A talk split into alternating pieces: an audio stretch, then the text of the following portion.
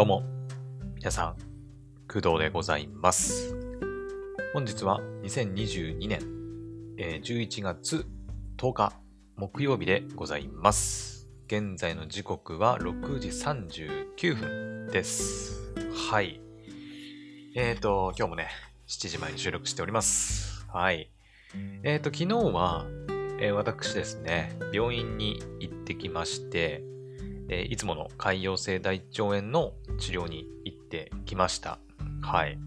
えっ、と、11時くらいからかな。うん。まあ、ただね、病院が11時からなんで、えーさらにそれも前に家を出て、10時ちょっと過ぎぐらい。いや、ごめん、嘘だわ。10時半かな。10時半。10時半ぐらいに、え家を出まして、で、11時からね、あの、ま、検査っていうか、が始まったりして、で、なんだかんだ家に帰ってきたのもう5時。うん、5時。もうね、めちゃくちゃ時間かかりましたよ。うん。その病院行った帰りにね、あの、薬を受け取りにもそのまま直接行ってきたりも、まあ、しているので、はい。まあ、それもあると思うし、まあ、移動時間もね、含めてなんで、まあ、それぐらいにはなっちゃうのかなっていう感じです。はい。まあ、なので、昨日はもう午後はもうずっと病院関係っていう感じでしたね。はい。で、昨日は、えーっと、初めての、まあ、延滞病っていうね、えー点滴の薬を使い始めまして、うん。そう、その点滴がね、意外と長くて、まあ、時間食ったっていうのもあるかもしれない。はい。病院が混んでて、まあ、結構待たされたっていうのももちろんあるんだけど、一番はやっぱ点滴かな。うん。普段ね、点滴やってなかったからさ、やっぱ点滴の時間を考えると、うん、まあ、長くなってもしょうがなかったのかなとは思います。はい。えっ、とね、一瓶27万円だったっけ？ね、する点滴の延滞病っていう薬をね、使い始めたんですけど、えっ、とね、まあ、点滴自体は私ですね、そんなにやったことなくて、うん、記憶の中ではほんと2回ぐらい、2、3回かな？もしかしたらもっとちっちゃい頃とかにやってたかもしれないんだけど、点滴やった記憶は2回ぐらいしかないと思うんだよね。うん。えっ、とね、最近、一番や、最近にやったのは、多分ね、大学時代かな。大学時代に、えっ、と、前に言ったかな。その潰瘍性大腸炎じゃないや、えっ、と、食中毒に なったことがあるっていう話をしたんだけど、その後にね、すぐこう、インフルエンザに、連続でかかっちゃったことがあって、その時かな。うん。インフルエンザにかかって意識朦朧としながら、あの歩いてね、近くの病院に行った記憶があるんだけど、その時にね、確か、なんか点滴を打たれたような気がする。うん。ちょっと全然ね、あの、意識も朦朧としてたから、はっきり覚えてないんだけど、なんかベッドに寝かされて、いや、ちょっと点滴しましょうかって言って点滴を打たれたような記憶はあるんだよね。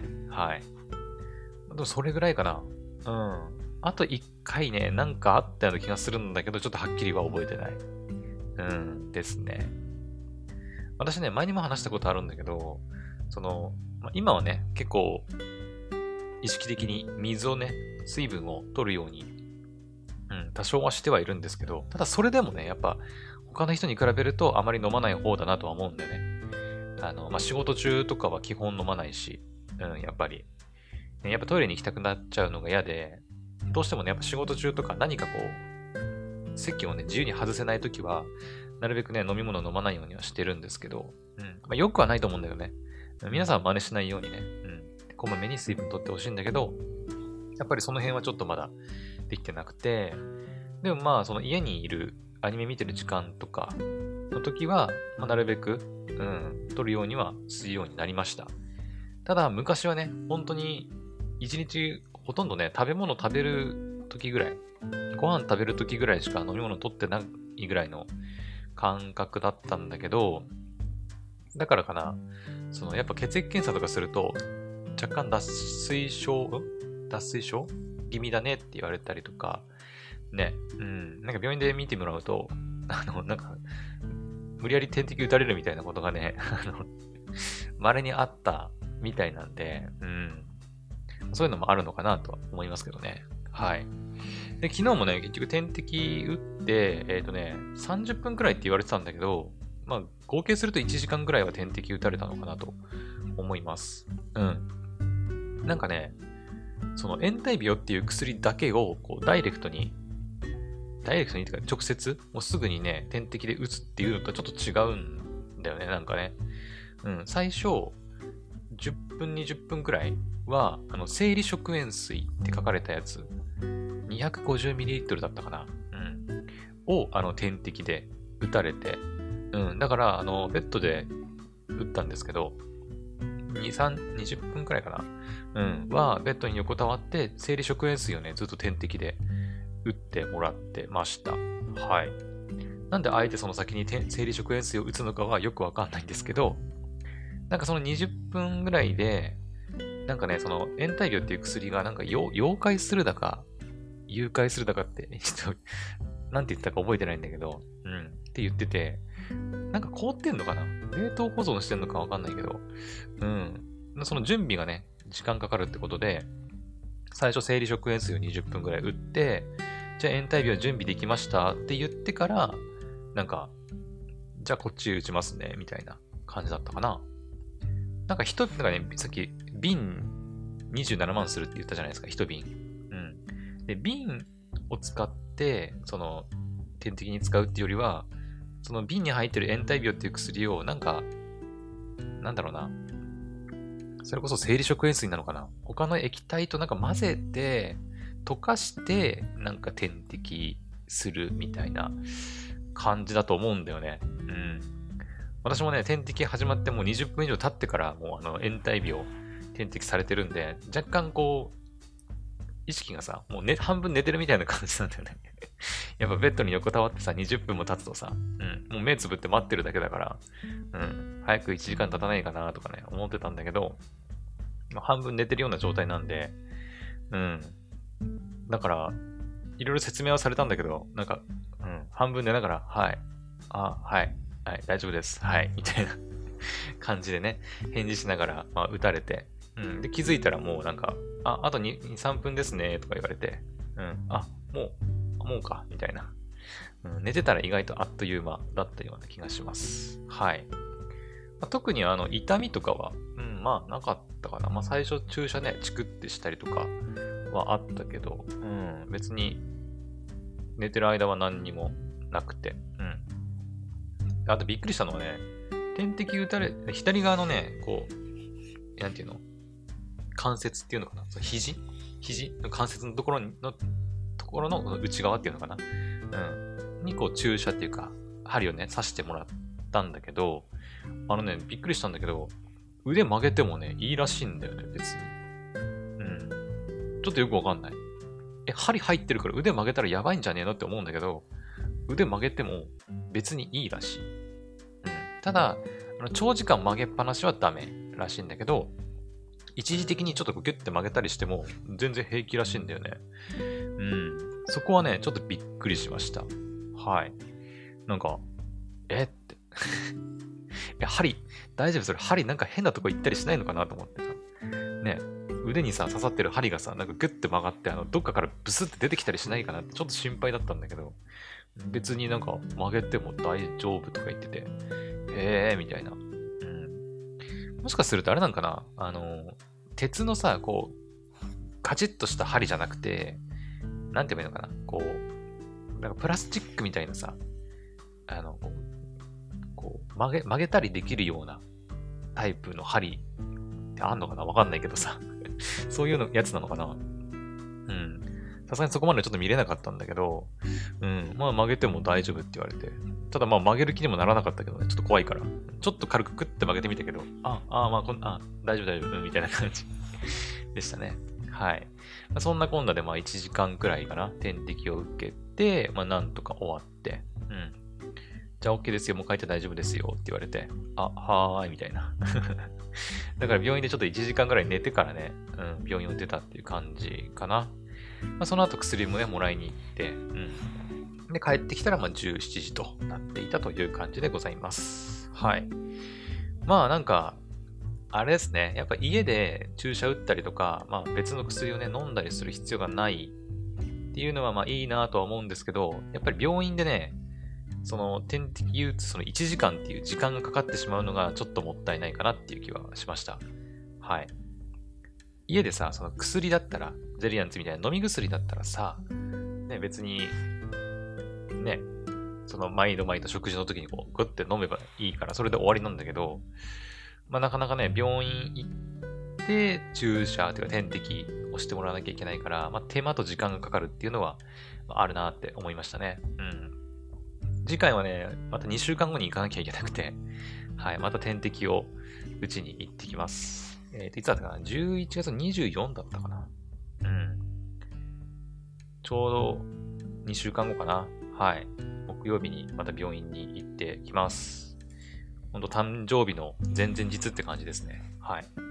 に点滴をまた打ちに行ってきますんで、はい。まあ、その日はまたちょっとゲーム実況できないかもしれないんですけど、よろしくお願いします。はい。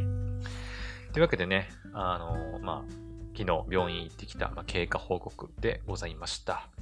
はい。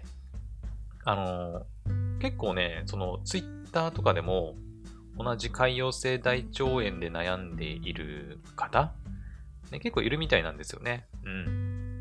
私は別にその、なんだろう、潰瘍性大腸炎であることを、まあ、みんなに,、まあ、知ってもらいたいっていうのはあるけど、なんていうの、それを専門にこう発信してるわけではないので、うん、あれなんですけど、まあ結構ちらほら、潰瘍性大腸炎の話を、エピソード投稿すると、ツイッターでいいねしてくれたりする人とかがいたりとか、結構いろいろ情報共有してる人たちね、いるみたいで、やっぱり、ね、同じように悩んでる人いるんだなっていうふうに思いますので、まあ、何かしらね、参考になればいいかなと思っております。はい。ただ、えっ、ー、と、今回のエピソードのタイトルがね、多分ね、また、ま、全然別の話になってるんで、今回のお話を、ね、その、かよせ大腸炎の人が聞いてくれてるかどうかはわかんないんですけど、あの、ね、別々に分けた方が良かったかな？どうしようかな？今でね、13分ぐらいまあ10分ぐらいかな？うん、撮ってるんですけど、どうしよっかな？実は別の話題をね、話そうと思ってたんですけど、うん。まあいいか、やるか、このまま。はい。えー、とですね。じゃあ今回、今回っていうか、えー、これからね、本題に入りたいと思います。はい。病院の話はね、まあ、またおいおいね、はい。まあ2週間後はまた点滴行くからね、その時でもいいかな。はい。よっしゃ。じゃあ、今回の本題いきます。。まあ、タイトルにもね、あると思うんですが、えゆるキャン。はい。あの、劇場版のゆるキャンありましたよね。えっ、ー、と、ゆるキャンの映画。えっ、ー、と、今公式サイトとか見てるんですけど、映画、ゆるキャンかな？うん。が、なんと、Amazon プライムで、えー、無料で見れるようになりました。はい。ねびっくりです。びっくりびっくり。えー、っとですね、今朝かな？今朝、朝ま4時半ぐらいに起きて、まあスマホでね、こうメール見てたんですよ。うん。そしたら、なんか Amazon プライムからメール来てて、俺って、あれなんかメール来てると思って、なんだろうと思ったら、まあたまに来るんですよね、Amazon プライムね。最新、最近追加された作品、なんちゃらかんちゃらみたいな感じで来るんですけど、そしたらトップにね、ゆるキャンバーンって来て、えゆ、ゆるキャン？あれ？ゆるキャンの映画もう見れんの？と思って。うん。そうです。ゆるキャンの映画がもう Amazon プライムビデオで見れるようになっております。はい。ねえ早い。調べたところによると、映画の公開が今年のね、いつだっけな？映画の公開がね、7月1日。そう、夏ですね。はい。なので、本当めちゃくちゃ早いよね。まだ半年も経ってないんですよね。で、8月、えー、9月、10月、まあ、11月から4ヶ月ぐらいか。ね、めちゃくちゃ早いよね。うん。まあ、元からなんかそういう戦略というか、ね、あれで公開された映画なのかもしれないんだけど、ね、早いなと 思いました。はい。まあ、結構この手の作品ね、最近多いなと思ってるけどね。うん。その、劇場で公開されたと思ったらもう、もう数ヶ月後ぐらいにはもうすぐね、配信で、うん、見れるようになるっていうパターン。うん。ネットフリックスとかはまあほぼ同時配信だけどね。うん、ネットフリックスのオリジナル映画なんかはね、この前見た、それこそ、なんだっけ？えっ、ー、と、やばい、名前が、名前が出てこない。なんだっけ？えー、っと、待ってよ。なんだっけ？あの、団地のやつ。団地のやつなんだっけ？あ、雨を告げる漂流団地。そうそうそう。とか。まあ、バブルとかもそうかな。うん。あとは地球外少年少女とかもね、そうだったけど、本当にあの劇場、どっちかっていうと映画の公開がおまけみたいな感じに、ね、なってるのかな。うん。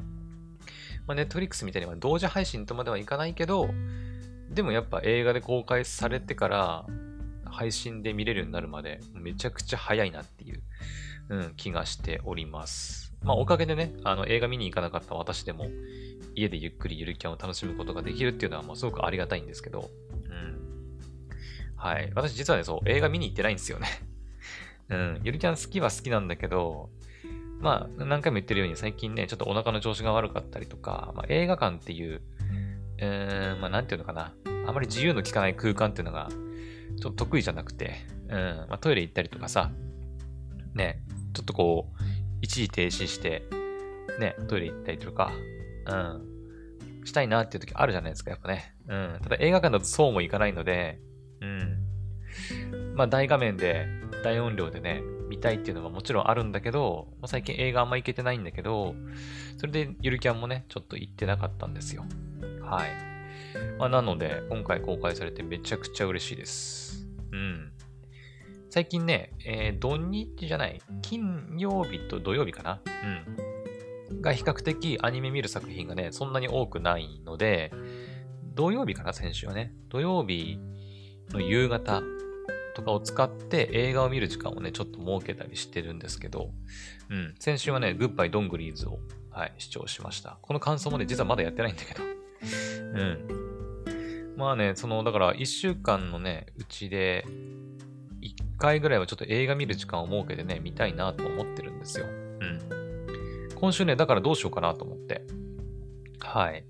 まあ、アマプラで無料で見れちゃうんで、ね、まだね、Unext のポイント消費しきれてないから、先にそっちを使いたいなっていうのもあるので、まあ、今週はゆるキャンは見ないとは思いますけど、うん。今週はまた別のね、なんだろう、愛の歌声を聞かせてとか、世界カルテットとか、うん、あとはまブルーサーマル、五等分の花嫁とかね、いろいろあるんで、その辺を見てからかな。うん。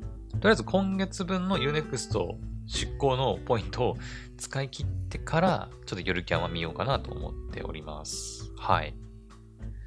ということで、えー、ゆるキャンの映画がアマプラで Amazon プライムビデオで無料でもう配信されておりますので、ぜひね、まだ私みたいに見てないっていう人は、はい、アマプラで見てみてほしいなと思います。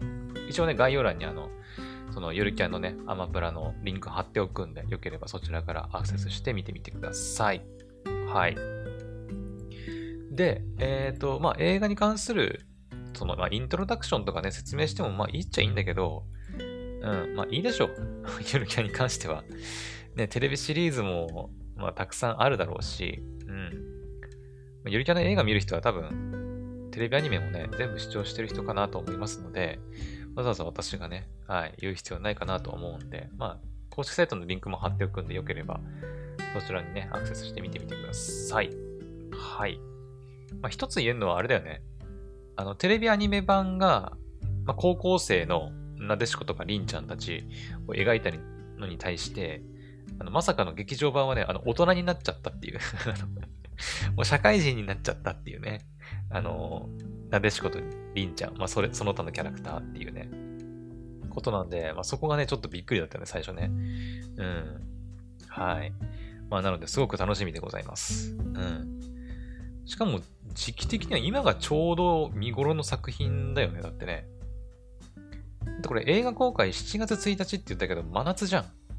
まあ、真夏、まあ、これ、真夏か。真夏だと思うんだけど、ゆるキャンってさ、その、秋とか冬にやっぱキャンプをやるっていうところあるじゃないですか。ね。まあ、本来のキャンプの時期はやっぱ夏だからまあ、いいのかいいのかな いいのか、ん、ただ、ゆるキャンの中では、秋冬にちょっと寒くなってきた時期に、こう虫がいなくなってね、うん、人も少なくなってきて、こうゆっくり楽しめるっていう意味で、秋とか冬にね、キャンプするのをこう、なんか見せていますけど、うん。まあそっか、そういう意味で言うと、映画の公開日はまあ、キャンプシーズンの夏に公開して、で、配信が開始されたのは、まあ、まさに、ゆるキャンの中の時間とほぼほぼ同じっていう。うん。でもな、今これ見たら絶対ね、キャンプしたくなるんだよ、絶対。もう時期的にもまさにさ、キャンプ日和だからさ。キャンプ日和っていうか、ね、そのゆるキャンのね、こう、おすすめしてる秋冬の涼しい虫のいない時期とぴったりなんで、うん。絶対ね、これ見てキャンプ行く人いると思う。絶対いると思う。うん。はい。まあ、なので、めちゃくちゃ楽しみだね。うん。はい。というわけで、まあ、映画のゆるキャンのお話でございました。はい。で、えっ、ー、と、付随してなんですけど、うん、ゆるキャンつながりで言っておくと、あの、私ね、これつい最近まで知らなかったんだけど、あの、ゆるキャンのテレビアニメ、3期決まったんだって。ね。俺全然知らなかったんだけどさ。え、これいつ出てた情報？全然知らなかったんだけど。この前言ったっけ？あれ、クドラジで言ったっけ？なんか言った気がするな、でも。あれ言ってないか？あれ？あのね、そう。テレビアニメの3期制作がね、決まってるんだよね。えーとね、ちょっと待ってね。えー、っと、アニメのポータルサイトに行くと、トップページにテレビアニメ、ゆるキャン第3期制作決定っていう風に出てきます。はい。りんちゃんとなでしこはわかるんだけど、これ右の子ってこれあれか。あの、なでしこの幼馴染だったっけ？女の子だったっけか。ね、確かアニメ2期の方で出てきてましたよね。確か。あれ違ったっけ？いや、出てたはず。うん。なでしこが、あのお、おばあちゃんちだったかな静岡の、うん、に帰った時に、えっ、ー、と、まあ、幼馴染のなんとかちゃんだよって言って、あの、こたつでね、あの、二人が、りんちゃんと初めて遭遇したのを覚えてますね。うんうん。そっかそっか。だから、3期ね、入るんだよ。俺知らなかったんだけどさ。ね、俺いつ公開されてたんだろう。うん、全然知らなくて。うん。この前見て。この前何で見たんだっけな？あ、あれだ。あのー、キクアニメ。そうだ、キクアニメの話もね、また、多分2日3日後ぐらいにするかもしれないんですけど、うん、この新しい作品出るんでね。うん。この前のそのキクアニメの作品で、えー、放課後サバガールっていうね、えー、女の子たちが、えー、サバイバルキャンプみたいな、うん、ことをするね、はい、作品があるんですけど、まあ、それの話をしたときに、ゆるキャンにめちゃくちゃ似てるねっていう話をして、ゆるキャンが好きな人は絶対ハマると思うよっていうお話したんですよ。うん。で、その時にね、ゆるキャンの公式サイト行ったら、ポンって出てきて、え？って、ね、ゆるキャン3期制作決定マジかよみたいな。うん。そんな感じで私はね、知ったんだよね。その時にもしかしたら言ってたかもしれない。言ってたかな？放課後サバガールの時にね。ちょっと忘れちゃった。うん。でもちょっと改めて言います。はい。ゆるキャン3期。はい、決定したということで、まあちょっとだいぶ私遅いと思うんですけど、はい、また楽しみが増えましたね。うん。いつなんだろうね。2期の、2期のアニメっていつ入ってたんだっけ？えー、っとね、ゆるキャン。だいたいね、1期もそうだけど、だいたい秋冬アニメとして入ってなかったっけ？ちゃったっけ？えー、っとね、えっ、ー、と、えっと、アニメ、アニメ、アニメは、えっ、と、アニメがね、2018年1月4日から3月22日まで入ってました。1期が。で、第1期の続編として入ったのが1月7日。2021年の1月7日。やっぱだから、冬アニメだね。うん。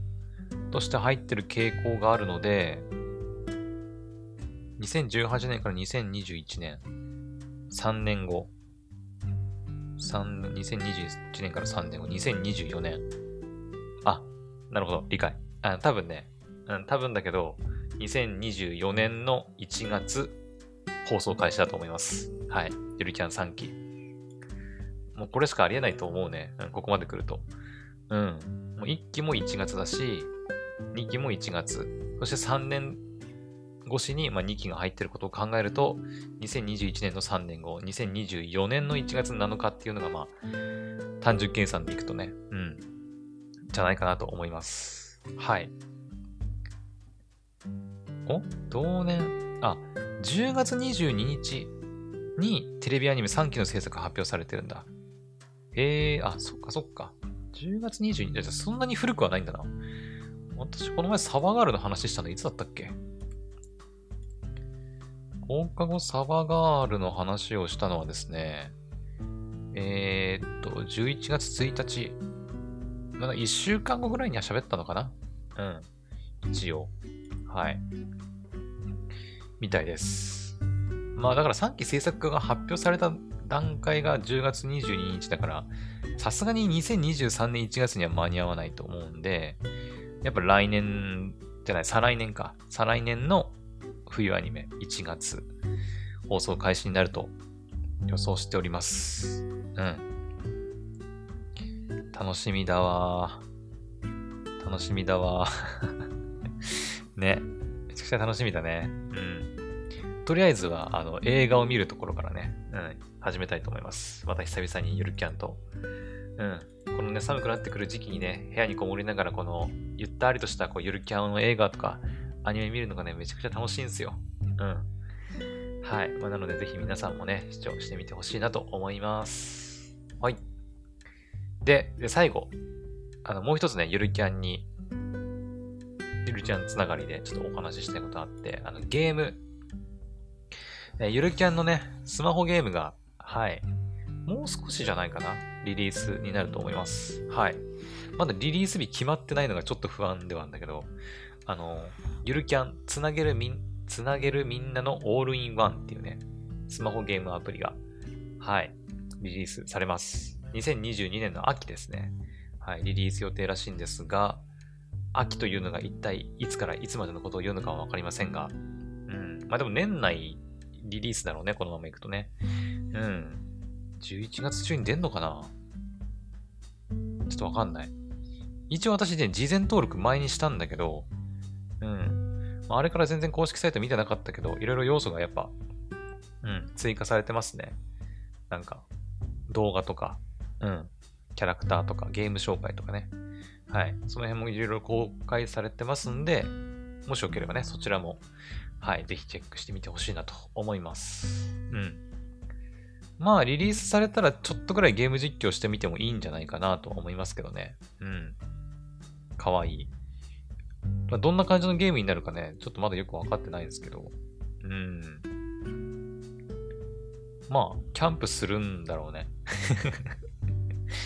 なんか面白そうだな。面白そうっていうか、まあ、癒されそうなゲームだなって、うん、思いますんで、まあ、ちょっとリリースされたら、ね、ちょっと、ちょっとだけ遊んでみようかなとは思ってます。はい。継続して配信するかはわかんないけど、とりあえずやってみようかなとは思ってますんで、はい。よろしくお願いします。はい。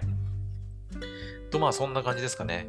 はい。というわけで、まあちょっと前半、ね、あの、病院行ってきた話しましたけど、今回は、はい、ゆるキャンの映画がアマプラでついに無料で公開されたというお話、そしてあの、ゆるキャンのテレビアニメ3期の制作が決定して、おそらく2024年の1月放送開始になるだろうというお話、そして最後、ゆるキャンのスマホ専用アプリゲームがえー、まあ年内リリースになるんじゃないかなというお話でございました。